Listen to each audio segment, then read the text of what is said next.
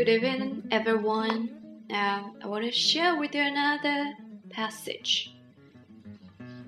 Message of the Land, written by Pira Sudham. Yes, those are rice fields that belong to my parents and forefathers. The land is more than three centuries old.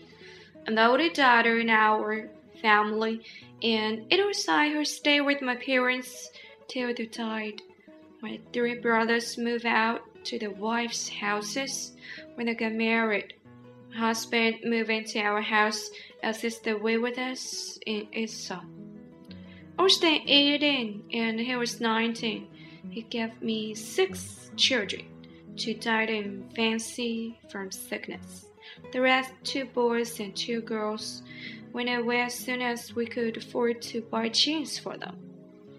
Our eldest son got a job as gardener in a rich man's home in Bangkok, but later employment agency sent him to foreign land to work. My other son so went far away. One of our daughters is working in a textile factory in Bangkok, and and the other one has a job in a store. They come home to see us now and then, stay a few days, and then they're off again. Often, they send some money to us and tell us that they're doing very well. I know this is not always true. Sometimes they get bullied and assaulted, and it is like a knife piercing my heart. It is easier for my husband. He has ears we don't hear, and mouth who doesn't speak, and eyes that don't see. He's always been patient and silent, learning his own life. All of them remain my children in spite of their long absence. Maybe it's fate that sent them away from us. Our of land is small, and it is no longer fertile bleeding year after year, and look us, getting old and exhausted. Still, my husband and I work on this land. Summer is not difficult to do when there is a lot of rain, but a bad dew. It's not only the plows that break, but our hearts too. No, we too haven't changed much, but the village has. In what way? Only ten years ago, you could barter for things, but now it's all cash.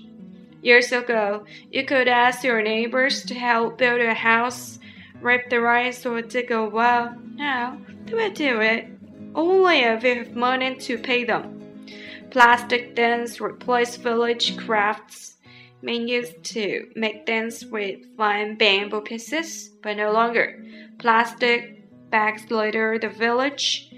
Shops have sprung up, filled with colorful plastic things and goods we have no use for. The young go away to towns and cities, leaving us old people to work on the land. They think differently. I know. Saying that, old, uh, old-fashioned, all my life, I've never had to go to a hairdresser or paint my lips or nails those rough fingers and toes of working in the mud for of our rice fields not were looking pretty.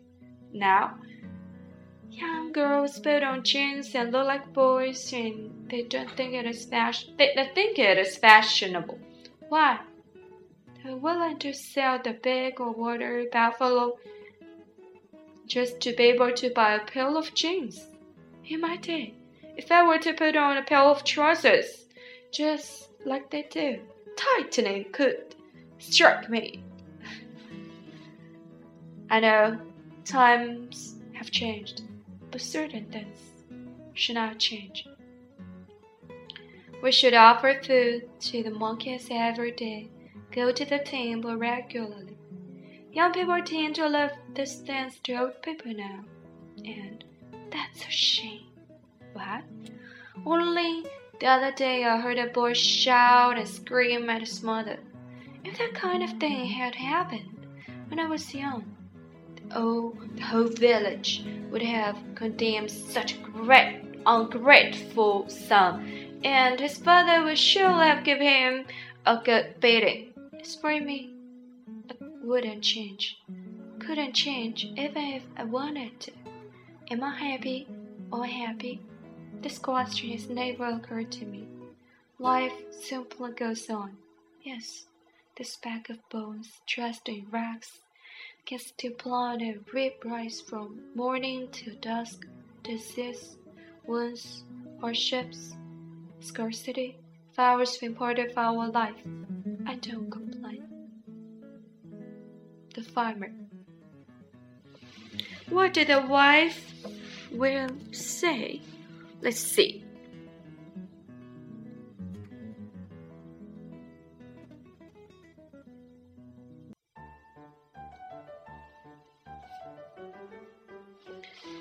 My wife is wrong.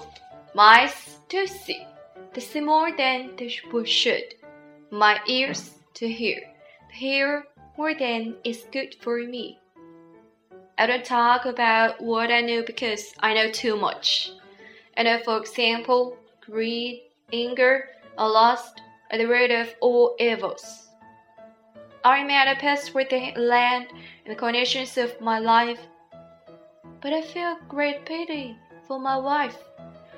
I've been forced to silence upon her all these years, yet she's not once complained of anything. I wanted to have a lot of children and grandchildren around me, but now cities and foreign lands have attracted my children away, and it seems that none of them will ever come back to live here again. To whom Shall I give this rice fields when I die? Hundreds of fields this strip of land has belonged to our family. I know every inch of it. My children grew up on it, catching frogs and mud crabs and gathering flowers. Still, the land could not tie them down or call them back.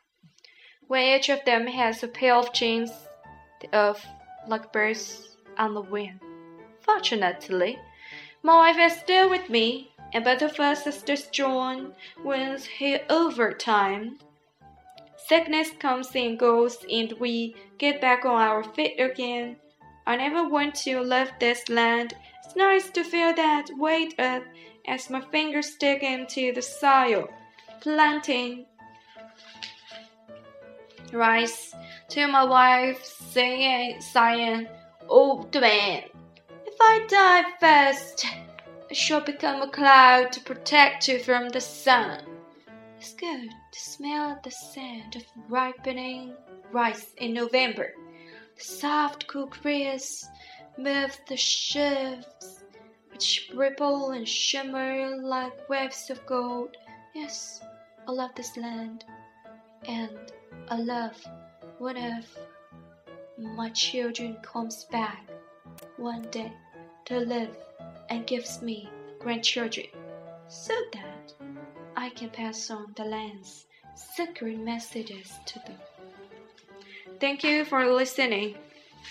It's really a very wonderful one. Don't you think so? Goodbye, everyone. Thank you for listening.